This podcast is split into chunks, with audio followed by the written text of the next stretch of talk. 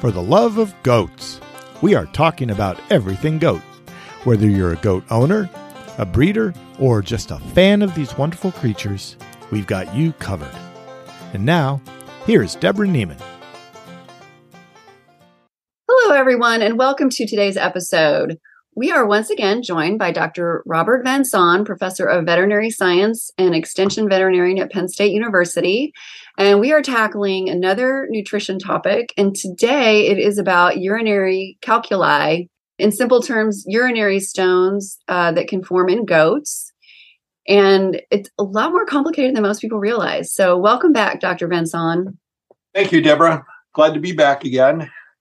So do you want to first just kind of talk a little bit about what exactly is urinary calculi or urinary stones or whatever? Yeah, let's. This is a very complicated topic and one that we could certainly spend a lot of time discussing. And, and certainly it's also extremely important health concern in our goats.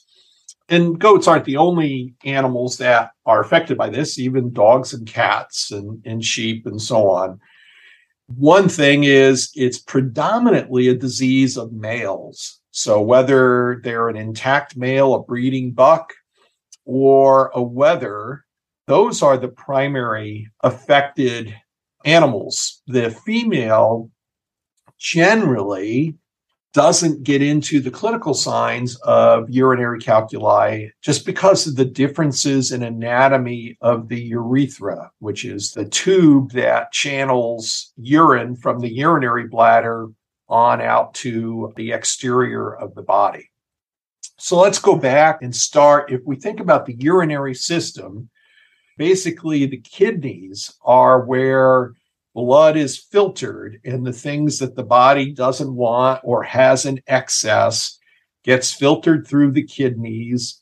And then there are tubes, just extensive tubular system within the kidneys that concentrate urine depending on how much water the animal is drinking. So that's a key thing to remember. You're going to hear me talk about water a couple times. And providing fresh water all the time is so essential to trying to prevent urinary calculi. So what happens is uh, mineral content that is in excess of what the body needs gets filtered by the kidneys. And then, depending on the water intake, this may get concentrated, and then this all comes down to the urinary bladder where urine is held until the animal goes through the process of expressing their bladder to take all of the urine out. Now, in humans, we can get what we call kidney stones. We can get these mineral concretions, as what they are. And they'll form in what's called the renal pelvis. This is where all the tubules come together in the kidney. And kidney stones are quite painful. But what we have typically in our goats is uh, bladder stones. All right. So they're not forming in the kidneys. What's happening is that uh, urine is sitting in the bladder. The saturated or the dissolved mineral becomes saturated, and then it precipitates for some reason. We'll go into the different reasons and forms uh, calculus.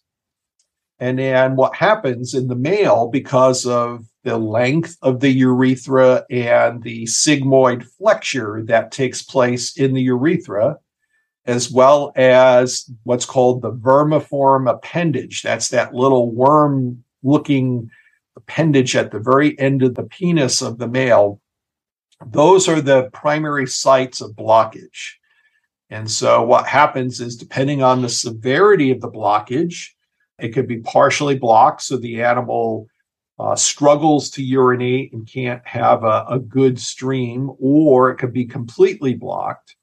And then the animal will be in, wanting to try and pee many times throughout the day, will vocalize quite a bit from the pain, and the bladder will just continue to enlarge to the point where it could rupture. And then the animal may actually act normal for a short period of time, but then they end up succumbing to uremia, or, you know, excess urine, the nitrogen compound urea in, in the body there. So that's why this is such a challenging issue. So two important things. One is overfeeding a mineral that saturates and precipitate in urine. Two is the pH in which the calculus can form. Most of the calculi form in what we call alkaline urine, and most forage feeding animals have alkaline urine because of the high potassium in their urine.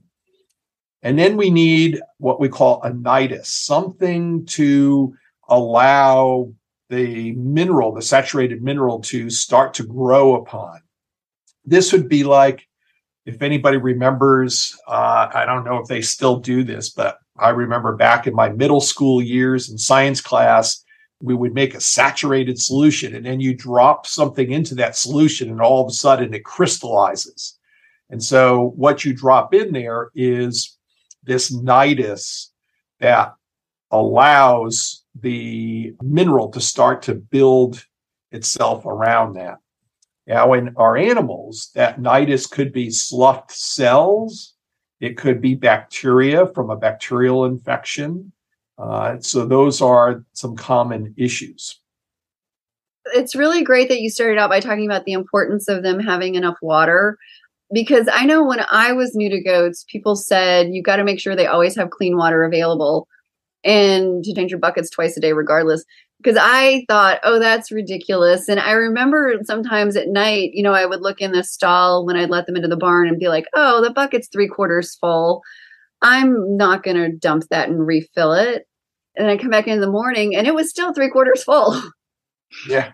Like they didn't want to drink it. And whereas if I would have dumped it and refilled it, like, okay, so we're going to go from full down to three quarters. So if you feel like you're dumping a lot of what you think is clean water, you know, just get a smaller bucket. You know, we right. started with five gallon buckets when we only had a few goats. And then, you know, we switched to two gallon buckets, but they really do not like to drink dirty water. And if a goat poops in the water, that is it. Oh, that's done. Yep. Nobody is going to drink that. And that's what we learned that the hard way when we were on milk test. The first time we did it, we only had three or four goats. And so there was one bucket of water in there. We came in in the morning to do milk test and everybody's production was really low. There was poop in the bucket and it was still full. So like somebody had pooped in there first thing last night. So nobody drank any water overnight, you know? And as I always said to my girls when they were home and helping, it was like, these goats can't make milk out of air. Like, that's right. That's right. You got to have water. Yeah. Well, milk is about eighty-seven percent water. So yeah. Yeah. So this urinary calculi disease, there's many names in the feedlot cattle industry. It's called water belly. Um, you can see some edema and, and even crystals on the hairs of the prepuce of the males that are affected. Urolithiasis is the technical or scientific medical term for this, where we have the stones blocking. Now, where this really gets complicated. So we've already highlighted one thing is water is an important issue here. We have to get animals to drink water. And you would think goats are pretty much, you know, they came from more tropical environments. So you would think that they were much better at water management. But as you just said, you know, with lactating animals and so on, they have a huge water requirement to meet that. Now, granted, lactating females are not going to have a problem. It's the males that are the issue. So how do we get animals to drink more water? Well, the few things that you said there in terms of keeping the water fresh, making sure nobody poops in it or, or there's, you know, dirty water or anything like that. The other, and this is a, a thing that many people have done, is salt. Salt drives water intake. So ensuring that they have salt available, even to the point of taking salt water and spraying it on hay so that they get more salt directly. Now, The other important thing I said was the nidus. Something has to allow the supersaturated urine, uh, the mineral content in the urine, to start to precipitate and form the calculi. One of the big issues in our ruminant species is vitamin A deficiency. So vitamin A is necessary for skin health and skin development into the proper epithelial cell form for the given organ. So in the bladder, the epithelium is what we call transition epithelium. It's either a small square type cell or a tall uh, rectangular type cell. However, when they're vitamin A deficient, that epithelium turns into the same kind of epithelium that our skin is made out of. And our skin sloughs cells all the time. And so when you get little parts of what's called stratified squamous epithelium, that can slough cells that then allow the crystals to form in the bladder. The other primary cause of a nidus is just bacteria that may naturally be in the bladder or from, you know, infection in the bladder or infection of the urethra or something along those lines. So finally, the bigger issue then is what kind of calculi, what kind of crystals can form. And that's where urinary calculi gets very complex because there's a wide range of crystals. The most common crystal in our goats, especially, you know, growing goats where you're feeding a fair amount of grain to, to grow or during mating for the bucks, is a crystal called struvite. Struvite is S T R U V I T E. What struvite is, it's made up of three compounds. It's magnesium, nitrogen as ammonia, and phosphorus. So where this becomes a problem is high phosphorus feedings relative to calcium. So this is where you hear all the time, you should maintain at least a two to one calcium to phosphorus ratio in the diet of the uh, male goats to ensure that you're not going to have excess phosphorus being filtered by the kidneys and then supersaturated phosphorus in the urine that will precipitate out. Because you're always going to have some ammonia from urea and magnesium, because that's the only way the animal gets rid of magnesium. So it's the phosphorus that's really the key issue. Now, struvite forms only in alkaline urine. So high potassium diets will uh, result in alkalizing the urine. So that's something that we want to watch.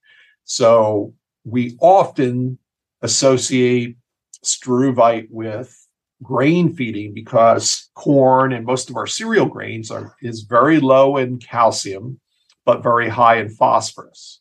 Usually there's some kind of buffer put in because we don't want acidosis. And so that buffer actually, you know, causes alkalization of the urine too. So this is why it turns out, fortunately, that struvite is easily uh, solubilized in acidic conditions. And so this is the, the rationale for why in almost all grain mixes that you buy for sheep and goats, it has ammonium chloride in it. Ammonium chloride, the chloride, actually causes an acidification of the urine. And we do the same thing in cats in terms of male cats and trying to, to prevent blocked male cats. Now, that's the simple one. The next big issue in terms of calculi are calcium stones, and these are usually associated with high alfalfa feeding.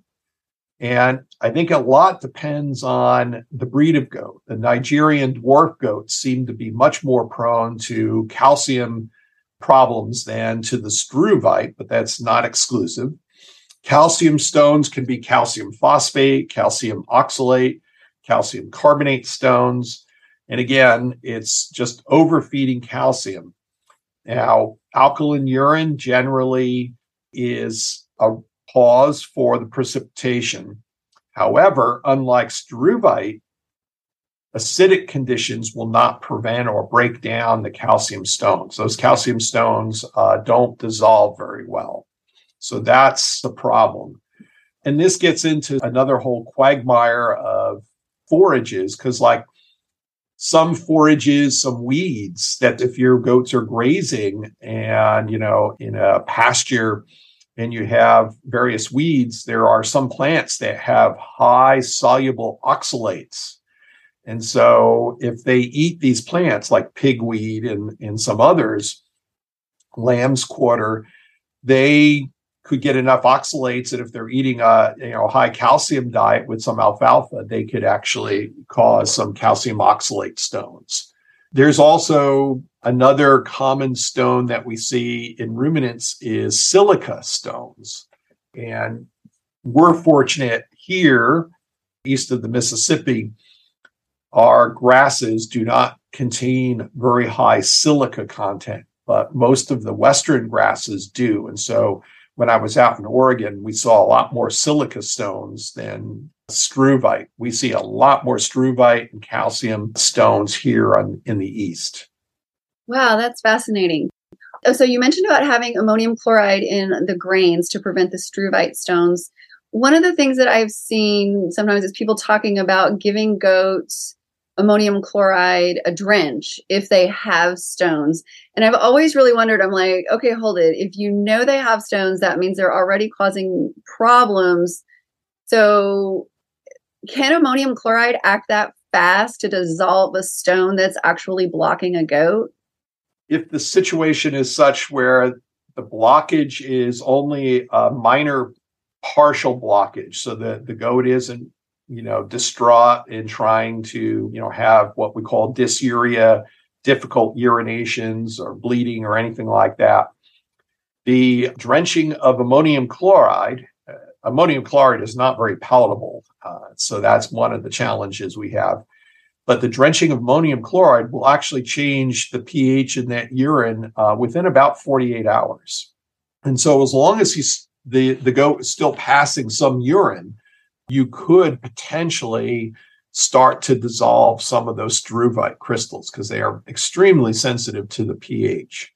There is a, a solution called Waldpole, W A L D P O L E, which is sort of a diluted acidic solution. And if an animal is totally blocked, veterinarians may take that and actually put in a catheter through the abdomen and flush that into the bladder, and that will help dissolve the stones right there. And then they'll they'll keep a balloon catheter there that comes out of the abdomen, but in the bladder, and flush that until they can get things uh, straightened out.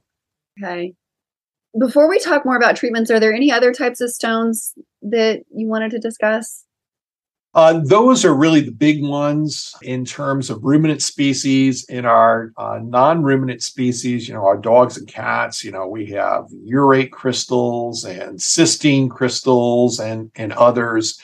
But more often than not, I would say ninety-eight percent of the crystals in our goats are either going to be the calcium carbonate, calcium oxalate, calcium phosphate, or struvite, or a blend. Sometimes you can get a blend, a mixture. Okay. So in terms of preventing this, I feels like everybody on Facebook is like, oh, all you have to do is if you're feeding them grain, you just have to give them alfalfa too to balance the phosphorus and they won't get stones. And and it's just, it's so much more complicated than that, right? Obviously, like everything you've told us already, there's different kinds of stones. Right. So, you know, if they feed alfalfa, you know, that could help with the calcium, but depending on the type of alfalfa and what the oxalate concentration is, or, or even the calcium concentration, that could have some impact. Alfalfa is also going to be very high in potassium, so that can add to the alkalization.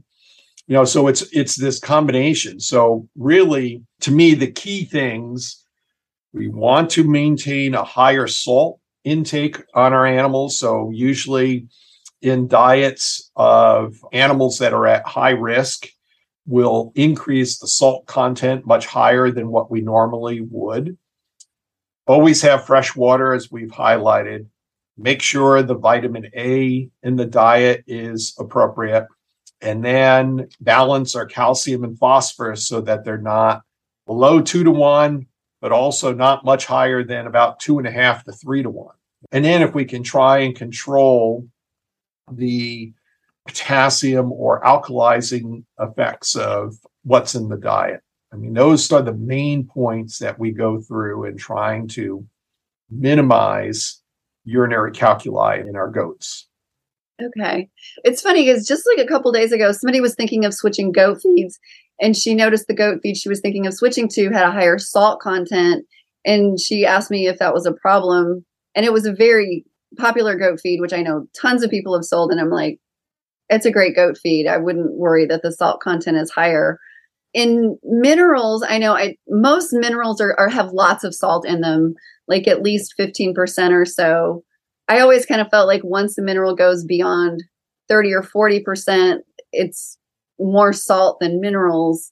But it sounds like we shouldn't really be worried about them getting too much salt for any reason other than how it's going to drive their mineral consumption. Like if they get too right. much salt from other sources, they may not eat enough of their mixed minerals.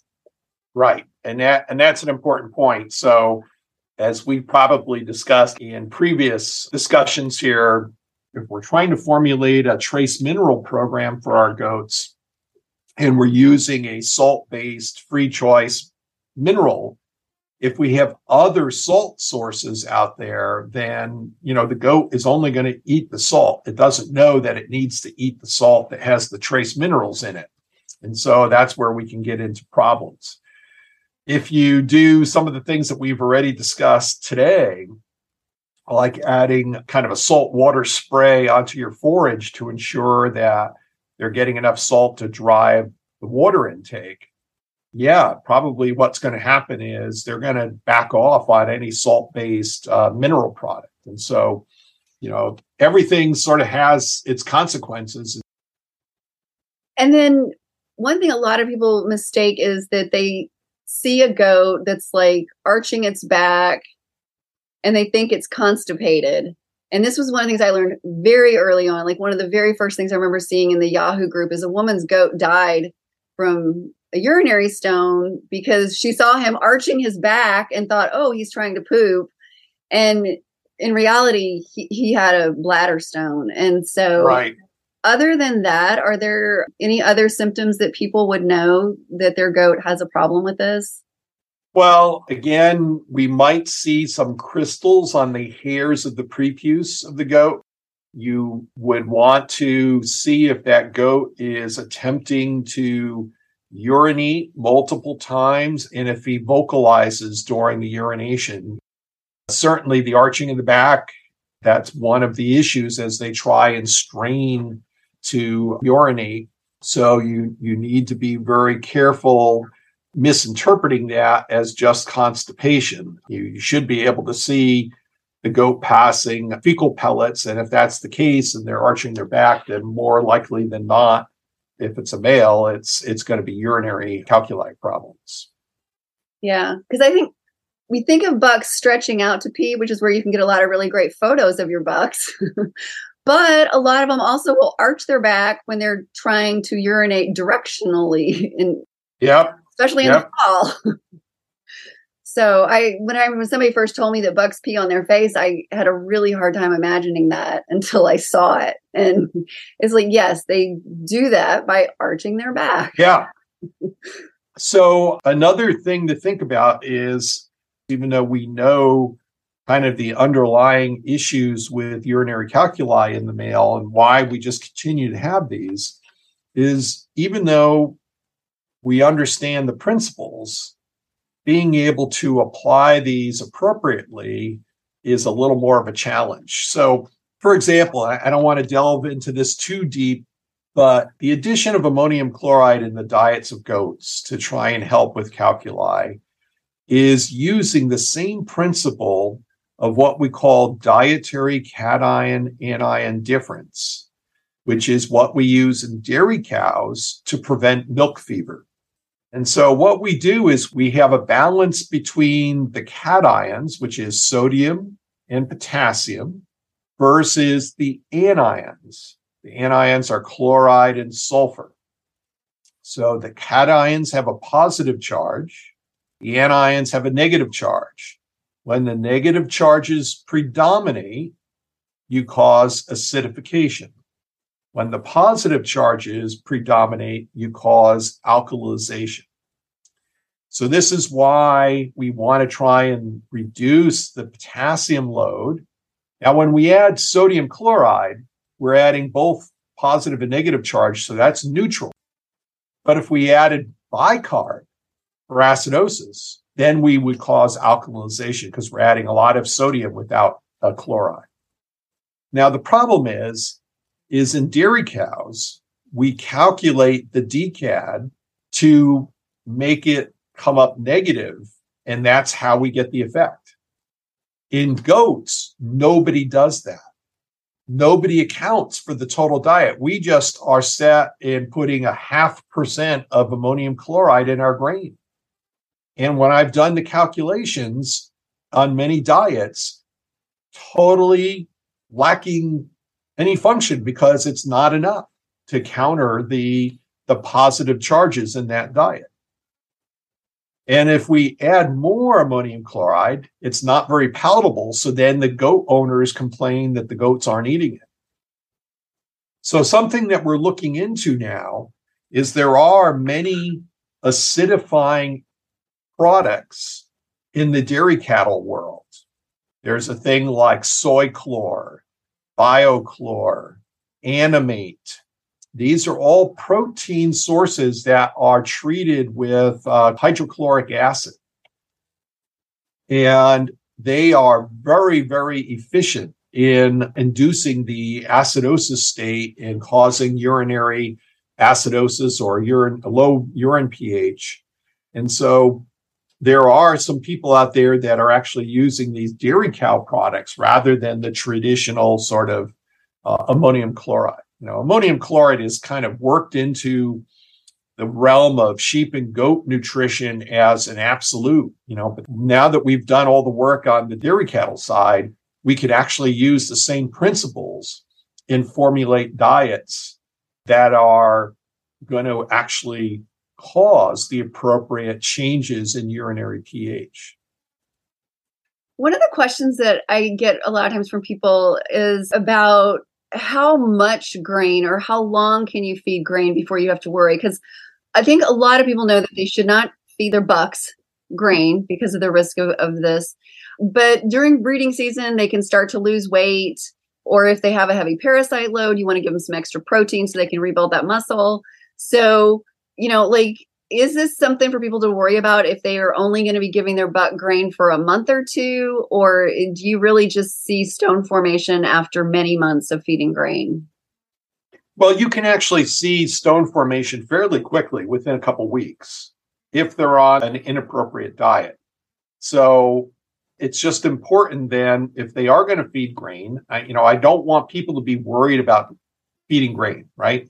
Feeding grain is appropriate. You know, all the reasons that you just gave in terms of providing extra energy and or protein for those animals to keep them healthy and, and working hard. It's just that we have to remember that, you know, the grain's got to have some calcium carbonate in it. You know, it's got to have some limestone of some sort in with the grain. And, and most of the commercial grains do have that. Where we get into trouble, and I'm a little worried about this as I've looked at many products recently, is because of costs. And, and of course, our, our feed costs are going to just go astronomical this year with the droughts that are going on and everything else. So a lot of the feed mills are going to be probably using alternative byproduct feeds in their commercial products. And a lot of these byproduct feeds like distillers grains, wheat bran, soy hulls, and so on, are very high in phosphorus. And so what I'm seeing is even though they add calcium, the phosphorus is way higher than what the requirement is. So even though the calcium and phosphorus is in balance, right, the two to one, the fact that we're way overfeeding phosphorus can result in calculi. And I have a sheep farm uh, in Pennsylvania that that's exactly what was happening to them. And we had to go back to the feed mill and back off.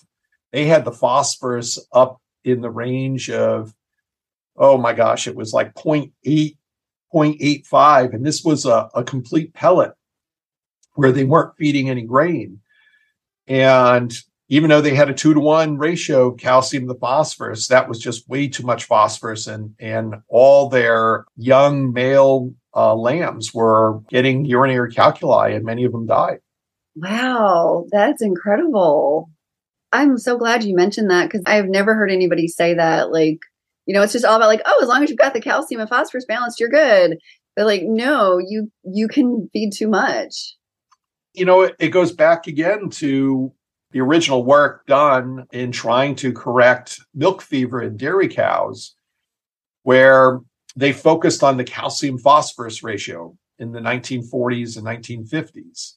And what we found out is if we just add more phosphorus, or, you know, manipulate it that way, and we, we overfeed the amounts, we still cause the problem. And so that's where nutrition gets a little more challenging, in that, yes, ratios are important, but really the critical important point is how much over the requirement are they getting? Yeah. Wow. This is such a fascinating conversation today. So if somebody winds up with a buck that obviously has a problem, like he's straining to urinate, if there's drops coming out, like maybe somebody could try to treat with something like ammonium chloride, although you don't know that it's struvite stones. And if it's calcium, that's right, that's not going to help. So so really, if if somebody's got a, a buck that's having trouble urinating, well, a doe too, but because they can have other reasons for having trouble urinating.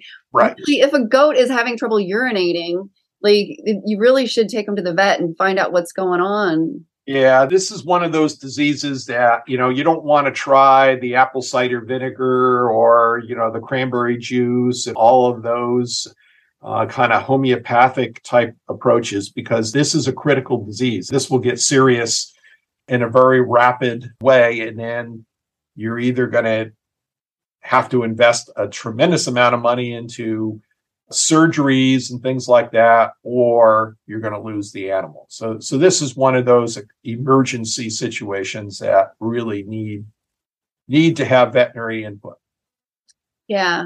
And and like I, I started to correct myself after I said a buck having trouble, because I actually had a doe once who had trouble urinating. She would squat and scream and just drops would come out. And I took her to the vet right away. And um, it was because her uterus had completely filled up in, with fluid and was putting so much pressure against her bladder that she couldn't pee. So yeah, now does can pass fairly large stones. Matter of fact, I did not see this, but I've heard of this. And, and I think I'm trying to remember if I saw a picture of it, but somebody actually had a, a mare, female horse, pass the stone a size of a hardball. Oh, wow. Yeah. Yeah, the female urethra can expand quite a bit, but the other problem is other components of the female anatomy can cause problems, like the uterus, or you can have, you know, some kind of trauma in the vaginal vault that can affect the urethra, and, and you can have some other issues there, or you can have, you know, entrapment of the bladder or or things like that. But males seem to take the cake when it comes to crystals forming and blocking their extended urethra. Well, is there anything else that people need to know about urinary calculi before we wrap up today? Well, again, can't emphasize enough that it is an emergency type thing, just like a blocked male cat. You know, I mean, those are emergencies that have to come in and, and see the vet, and they can use a needle to take a sample of urine from the bladder, the distended bladder. They can empty the bladder so that the animal's more comfortable. But we can put that urine under the microscope and look at crystals. and and we can tell from the crystal shapes what kind of uh, stones we might be dealing with, and then that can help direct uh, how we would go ahead about treating the animal. But again, just to, to kind of reiterate the main things is, you know, with struvite, if we focus on struvite, we want to make sure we we provide sufficient salt or higher salt in the diet, lots of clean fresh water, make sure vitamin A is appropriately supplemented, and then watch our diets not only for calcium phosphorus ratio, but the total amount of phosphorus that's in the diet. This has been so fascinating today. I know I will be listening to this episode more than a couple times because it's so much great information here. Thank you very much for joining us today. You're welcome. And that's it for today's show. If you haven't already done so, be sure to hit the subscribe button so that you don't miss any episodes. To see show notes, you can always visit for the love of goats dot com. And you can follow us on Facebook at facebook dot com slash love goats podcast. See you again next time. Bye for now.